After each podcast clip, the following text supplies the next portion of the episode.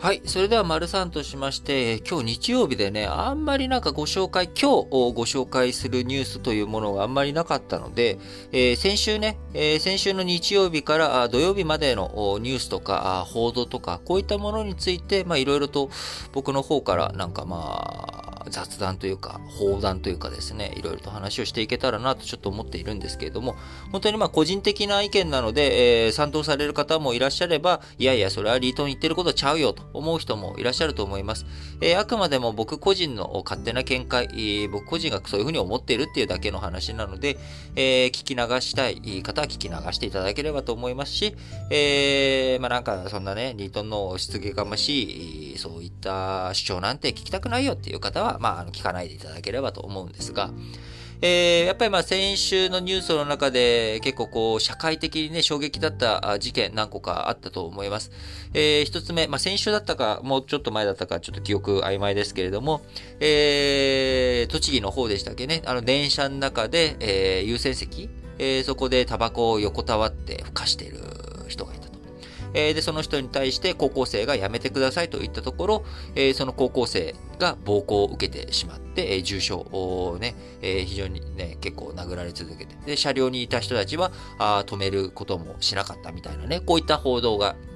なされて、まあ、いろいろと、え議論がありますけれども、えー、ここに対してですね、その高校生、えー、がやったことを、えー、身のね、そんな、あの、触らぬ神にたたりなしだよとか、えー、そんなことしてね、結局自分が傷ついてもったいないじゃないか、みたいな、なんか、そんなことをもっとやり方考えるべきだ、みたいな、その高校生を、まあ、ある種、非難だったりとか、揶揄する声というのがちょこちょことあったりとすると思うんですよね。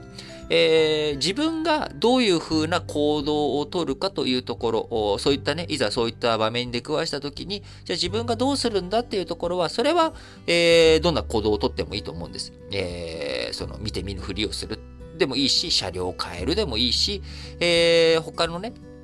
どんなあことをしてもいいと思うんですが、僕はこの高校生が取った行動というものを、えー、批判したりとかですね、揶揄するっていうのは僕は違うんじゃないのかなと思います。えー、彼はですね、正しいことをと思われる。僕自身は正しいと思います。えー、正しいことをしているわけですよね。えー、論語で言うところの義を見てせざるは言うなきなりっていう言葉がまさに見えるシチュエーションですよね。えー、ここで、えー、彼はあ、やっぱりそこを注意するっていうこと、これが正しい行動だと思ったと。で、非難されるべきはどう考えたって、えー、タバコを吸ってて、えー、そして、そして注意されて逆ギレして、えー、そして殴る。こんなことまでした相手であって、えー、その、高校生の方がなぜ非難されなきゃいけないのかっていうことは、僕は全くわからないわけですよね。あのー、ね、自己責任論とか、なんかまあそんなね、自分で言って、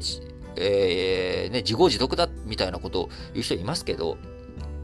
なんで正しいことをして あの、非難されなきゃいけないんだろうなっていうことで、僕は非常にそこが納得感の全くない、えー、話だと思います。えー、ね、なんかそういった状況で、えー、実際じゃあ自分ができるのかって言ったら僕にはそんなね、勇気、えー、今はありませんので、えー、そういったことを考えると非常にやっぱりその高校生の勇気というものは僕は称賛されるべきだと思いますし、見て見ぬふりを決め込むっていうのはですね、まあ、いじめとかの問題があった時に学校の先生が、あの、いや、いじめなんかなかったと思います。気づきませんでしたっていうことに対して僕ら非難するわけですよね。なんで見て見ぬふりをするんだ。そこにね、えー、そんなね、あからさまないじめがあったのに、あの、何もそれにタッチしようとしないなんてどういうことなんだっていうくせにですね、なんでその高校生の今回の行動に対しては、えー、そういうことになってしまうんだろうというふうに思ってしまいます。もちろんね、やり方もうちょっとこうした方が良かったんじゃないのという意見をね、出すのは全然僕はいいと思うんです。えー、こうした方が良かった。こういうふうにすべきだったんじゃないのかな。こういうふうにした方が良かったと思うよ。えー、っていうのはね、あると思うんですが、僕はむしろ勇気ある、勇敢な行動だなと思って、えー、この2022年1月、えー、早々にね、あの、高校生、えー、から、あの、勇気を出すこと、義を見てせざるは言うなきなり、えこの言葉の大切さを教えてもらう内容だったなというふうに思います。えそしてもう一つはですね、あの、この前、え埼玉県富士見野市で起きました、あの、の、まあ、え訪問、往診をしていたね、えお医者さんに対して、こう自分の家族が亡くなってしまったことに対する、まあ、これも逆切れ的な感じでね、えー、そのお医者様が、まあ、殺害されてしまったということに対してですけれども、やっぱり、えー、ここ最近、こう、なんでしょうね。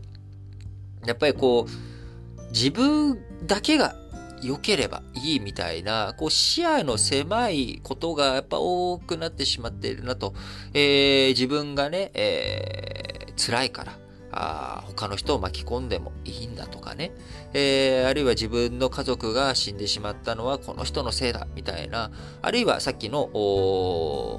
電車の話、電車の中でのね、話ではないですけど、あのー、事なかれ主義、自分の身、我が身さえ可愛ければいいんだというふうになんか社会全体がそうなっちゃってるんじゃないのかなっていうところが非常になんかね、あの